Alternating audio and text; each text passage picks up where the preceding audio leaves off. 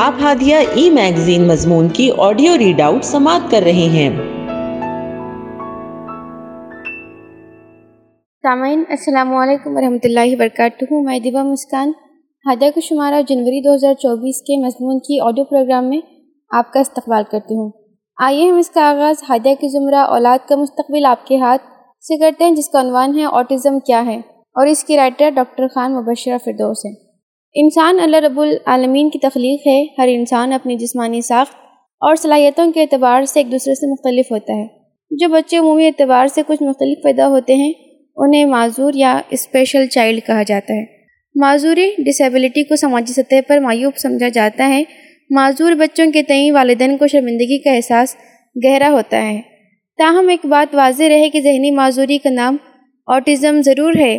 لیکن اس کا مطلب کوئی ایسی معذوری نہیں جسے معیوب سمجھا جائے۔ بلکہ ایک طرح کا حیاتیاتی تنوع ہے۔ نیورو ڈیولپمنٹ ڈائیورسٹی ہے جس کے آگے مختلف درجے ہیں اور اس کے ساتھ کچھ مزید چیزیں جڑی ہو سکتی ہیں۔ ایک صدی گزر جانے کے بعد بھی اس کی وجوہات کا جاننا اور علاج ممکن نہیں ہے۔ مگر کریں کیا؟ آٹزم یا آٹزم اسپیکٹرم ڈس آرڈر کی علامت دو تین سال کی عمر سے لے کر عمر کے کسی بھی حصے میں ظاہر ہو سکتی ہیں۔ یہ علامات کبھی کم اور کبھی اور شدید دونوں طرح کی ہو سکتی ہیں۔ ماہرین نفسیات و ورکنگ اسپیشل ایجوکیشنسٹ کے مطابق آٹزم کی بعض علامت یہ ہیں۔ گوشہ نشینی اختیار کرنا، بعض بچوں میں گوشہ نشینی کی علامت پائی جاتی ہے اور وہ اپنے بیٹھنے کے لیے نیم تاریخ جگہ کا انتخاب کرتے ہیں۔ والدین بھی اسے معذور یا اب نارمل سمجھ کر اسی طرح رہنے دیتے ہیں۔ انہیں اس نظر سے نہیں دیکھتے جس کا ہم مضمون میں ذکر کرنے والے ہیں۔ سماجی تعلقات سے بیزار ہونا یا کترانا۔ آرٹسٹک بچوں میں یہ خصوصیات نمایاں ہوتی ہیں۔ سماجی تعلقات یا شور سے انہیں گھبراہٹ ہوتی ہے۔ نام سے پکارے جانے پر جواب نہ دینا۔ ایسے بچوں کی توجہ آواز کی سمت کبھی کبھی نہیں ہوتی۔ یہ مگن ہو جاتے ہیں، اس لیے جلدی جواب نہیں دے پاتے۔ طبیعت میں جارحیت، یہ کبھی کبھی بہت کم اور کبھی بہت زیادہ بھی ہوتی ہے۔ بہت ہی ظالم یا بہت ہی نرم دلی کا اظہار۔ کبھی کبھی مظلومیت کا اظہار کرتے ہیں، گویا سب انہیں مارتے ہیں، کوئی ان پر توجہ نہیں دیتا۔ ہر وقت اضطراب اور خوف کبھی کبھی یہ علامت بھی سامنے آتی ہے کہ وہ انجان خوف کی وجہ سے بہت زیادہ اضطراب کا شکار ہوتے ہیں۔ انہماک کی کمی، انہماک میں واضح کمی محسوس کی جا سکتی ہے۔ الفاظ اور جملوں کو بار بار دہرانا، جملے دہرانے سے محسوس ہوتا ہے کہ وہ سمجھنے میں مشکل محسوس کر رہے ہیں۔ جملے بار بار دہراتے ہیں اور سمجھنے کی کوشش کرتے ہیں۔ ہاتھوں کو چڑیا کے پروں کی طرح پھڑ پھڑانا ہاتھ جھٹکنا یا ایک ہی کام کو بار بار کرنا۔ جیسے ایک آرٹسٹک لڑکی مگ سے پانی ڈالتی رہی، بکٹ کے بھر جانے کے بعد بھی اسی کے پانی ڈالنے کا عمل دو گھنٹے تک جاری رہ سکتا ہے۔ بات کرتے وقت آنکھیں چرانا، نظریں چراتے ہوئے محسوس ہوتے ہیں کسی سے نظریں نہیں ملاتے ہیں۔ ذرا سی بات پر پریشان ہو جانا، جلد گھبرا جاتے ہیں۔ اپنا مطلب سمجھانے یا خیالات کے اظہار میں دشواری۔ کہیں حکلاہٹ کا شکار ہوتے ہیں اور کہیں کہیں باتوں میں وہ دہرا کر سمجھاتے ہیں۔ ایک جگہ پرسکون سے نہ بیٹھنا، بیٹھے ہوئے اچھلنا، کودنا۔ بات کرتے ہوئے آئی کانٹیکٹ نہ دینا، بات سن لینا مگر کوئی ریسپانس نہ دینا۔ بہت زیادہ ضد کرنا، شور مچانا، چیزیں توڑنا، نقصان کرنا ایگریشن عام بچوں سے زیادہ شرمیلا ہونا۔ بات سمجھنے اور اپنی بات کا اظہار کرنے میں دشواری ہونا۔ حالیہ برسوں میں آٹزم کی ریشو بہت تیزی سے بڑھا ہے۔ ٹائمز آف انڈیا کی ایک پبلشڈ رپورٹ کے مطابق یہ سوال اٹھایا گیا کہ کیا ہندوستان میں آٹزم عام ہے؟ اور یہ جواب سامنے آیا کہ ایک رپورٹ کے مطابق ہندوستان میں تقریباً اٹھارہ ملین افراد آٹزم سے متاثر ہیں۔ دو سے نو سال کی عمر کے تقریباً ایک سے فیصد بچوں میں آٹزم کی تخلیص ہوتی ہے۔ آٹزم کا سبب کیا ہے؟ آٹزم کی کوئی ایک وجہ نہیں بتائی جا سکتی۔ اے ایس ڈی کئی جینیاتی اور ایپیجینیٹک عوامل کی وجہ سے ہوتا ہے۔ جینیاتی تغیر تبدیلی بھی ایس ڈی کے پیچھے ایک اہم عنصر ہے۔ دیگر عوامل جو آٹزم کے ساتھ بچے کی پیدائش کے خطرے کو بڑھاتے ہیں، ان میں حاملہ ہونے کے وقت والدین کی عمر، حمل کے دوران ذیابطیس اور تھائرائڈ کی بیماری سے متاثر ہونا اور زچگی کا موٹاپا وغیرہ شامل ہیں۔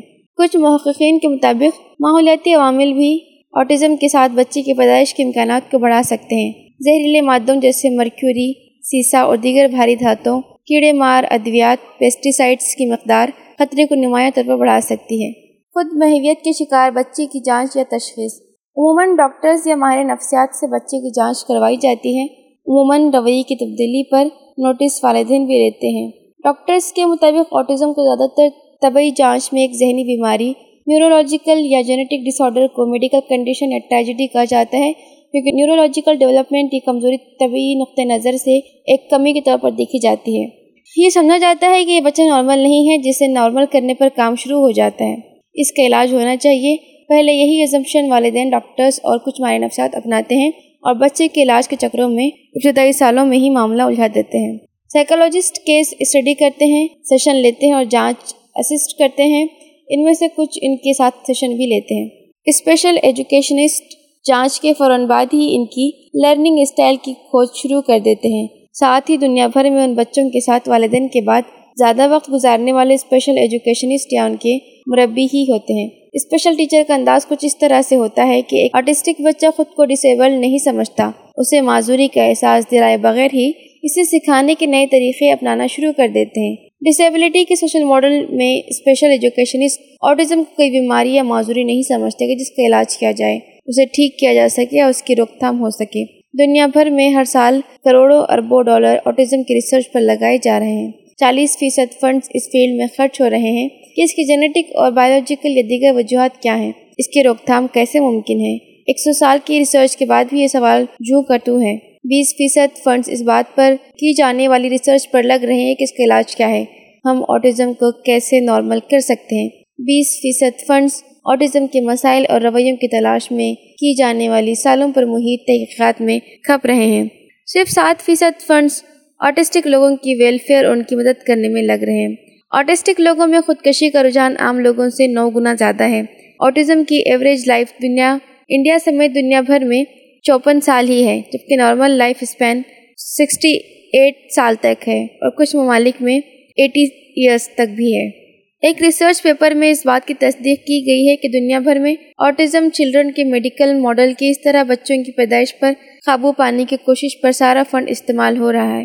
اس ریسرچ پیپر میں کہا گیا ہے کہ آٹزم کو لے کر دنیا کی ترجیحات ہی غلط ہیں۔ کینیڈا، انگلینڈ، امریکہ، فرانس اور جرمنی کے والدین سے سروے کے دوران بات ہوئی تو انہوں نے اس بات کی تصدیق کی کہ یہاں بھی ان بچوں کے لیے کچھ نہیں ہے۔ ہم خود ہی کرتے ہیں جو بھی کریں۔ میڈیکل ماڈل پر ہی کام ہوتا ہے۔ شدید ذہنی اضطراب میں نیند کی گولیاں دی جاتی ہیں، یا ہمیں نہیں معلوم کہ ہمارے بچے کے ساتھ ریہیبلیٹیشن سینٹر میں کیا کرتے ہیں۔ آٹزم خواتین کی نسبت مردوں میں بہت زیادہ ہے۔ دس آرٹسٹک بچوں میں سے ایک لڑکی اور نو لڑکے ہو سکتے ہیں، یا سولہ میں سے ایک لڑکی ہو سکتی ہے۔ سوشل ماڈل کے تحت آٹزم ہے کیا؟ آٹزم کوئی ڈسیبلٹی نہیں ہے، یہ ایک نیورولوجیکل ڈیولپمنٹ کا مختلف پیٹرن ہے۔ ان بچوں کی سوچنے، سمجھنے رسپانس کرنے، برتاؤ کرنے گفتگو کرنے اور میل جول رکھنے کی عادت اکثریت سے مختلف ہوتی ہیں اور آٹزم کے ساتھ لوگوں کی آپس میں بھی ان ایریاز میں ترجیحات اور علامات ایک دوسرے سے مختلف ہیں۔ کچھ لوگ نارمل لوگوں کی تعریف میں بھی انٹروورٹ اور ایکسٹروورٹ ہوتے ہیں۔ بچے کی آٹزم کا علم والدین کو میڈیکلی روز اول سے ہو جاتا ہے اور بعض بچوں میں وقت کے ساتھ ساتھ علامات ظاہر ہوتی ہیں۔ بچے کو آٹسٹک ٹیسٹ کروا لیں۔ آٹزم کے اسسمنٹ تو کروا لی والدین اب کیا کریں؟ اس بچے کو اپنے دیگر بچوں سے مختلف بچہ قبول کریں۔ یہ مشکل ہے، خصوصاً ایک ماں کے لیے۔ آپ اس بات کو لے کر پلیز کسی دکھ یا صدمے میں ہرگز نہ جائیں۔ نہ ہی اس بچے کو ٹھیک کرنے کے غلط راستے پر چل پڑیں۔ یہ بچہ ساری عمر دوسرے لوگوں کی طرح نہیں ہو سکے گا۔ یہ اپنے انداز میں ایک شاندار زندگی گزار سکتا ہے۔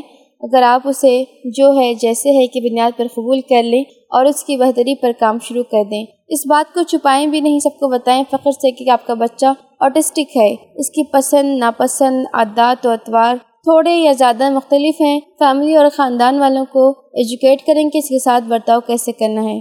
کچھ بچے وربل اور اکثریت نان وربل کی ہوتی ہے۔ کچھ بچے ساری عمر ایک لفظ بھی نہیں بول پاتے۔ اشاروں کی زبان سیکھ جاتے ہیں یا چند مخصوص الفاظ بولتے ہیں۔ جیسے بسکٹ، امی، ابو، روٹی، کوئی ایک لفظ۔ وہ بھی جب ان کی مرضی ہو۔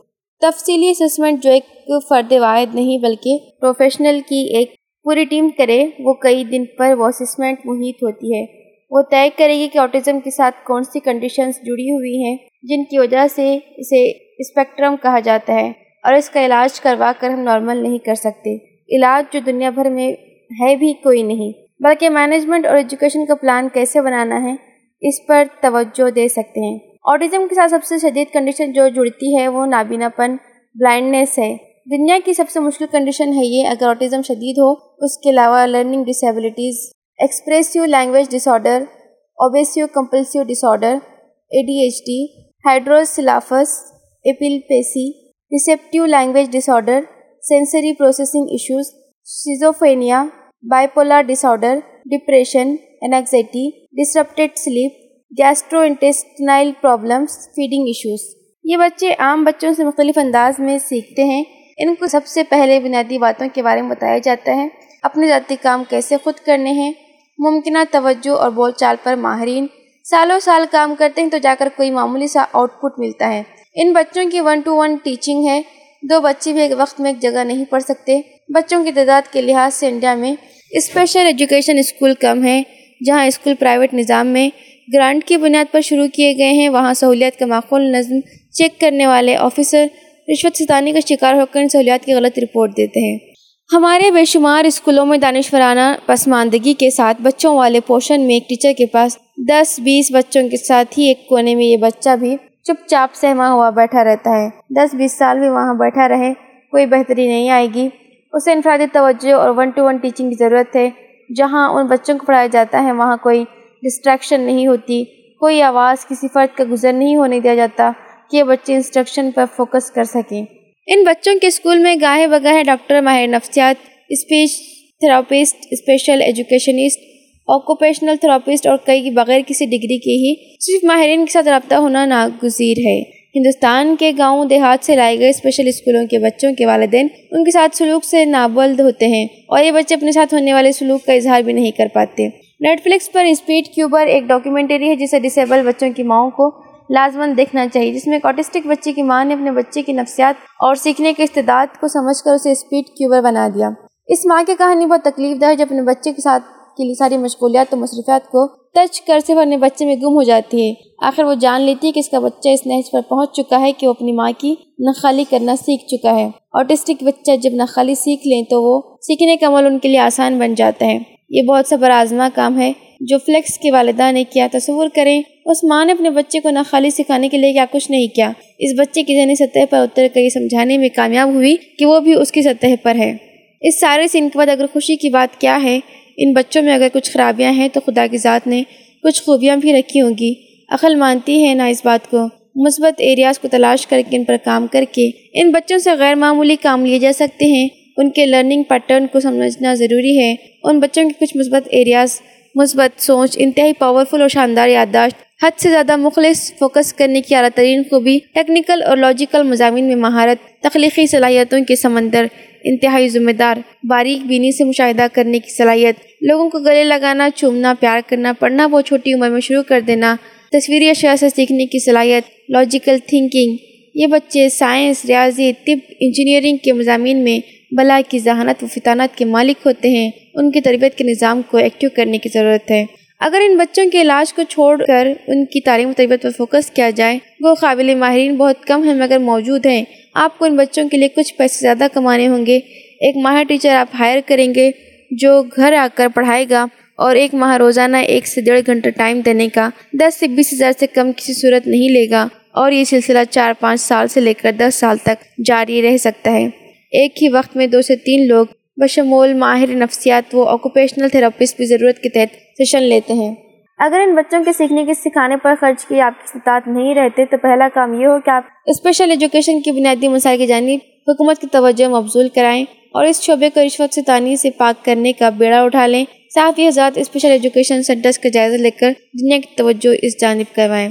دنیا بھر میں کامیاب آٹسٹک بچوں کے ٹیچر اکثر ان کے والدین ہی تھے یہ بچے ٹیچر کو منہ پر تھپڑ مارتے ہیں تھوک دیتے ہیں چٹکیاں کاٹتے ہیں پانی گرا دیتے ہیں دھکا وغیرہ دے دیتے ہیں ٹیچر یہ سب کیوں برداشت کرتا ہے کہ اسے اس کا معاوضہ ملے گا پانچ دس ہزار میں کوئی قابل ٹیچر یہ سب سہنے کے لیے نہیں ملے گا آپ کو تو پیسوں سے غرض نہیں ہے آپ ٹیچر سے کہیے کہ آپ کو بھی ٹرین کریں اور ماں ہی اس بچے کی حقیقی ٹیچر بن جائے آپ والدین ہیں اسے اللہ والا بچہ کہہ کر گلیوں میں لوگوں کے ٹھٹے مذاق کا سورس بنا دیں گے جو برسوں سے چلا آ رہا ہے۔ یا گھر کے کسی کونے میں پڑا زندگی کے دن پورے کرتا رہے گا، یا آپ کی ساری زندگی اس کی اور آپ کی ٹریننگ نہ ہونے کی وجہ سے مشکل میں گزرے گی۔ یہ بچے ارلی انٹروینشن کے بعد تعلیمی نظام کا حصہ بن کر پی ایچ ڈی تک کر سکتے ہیں۔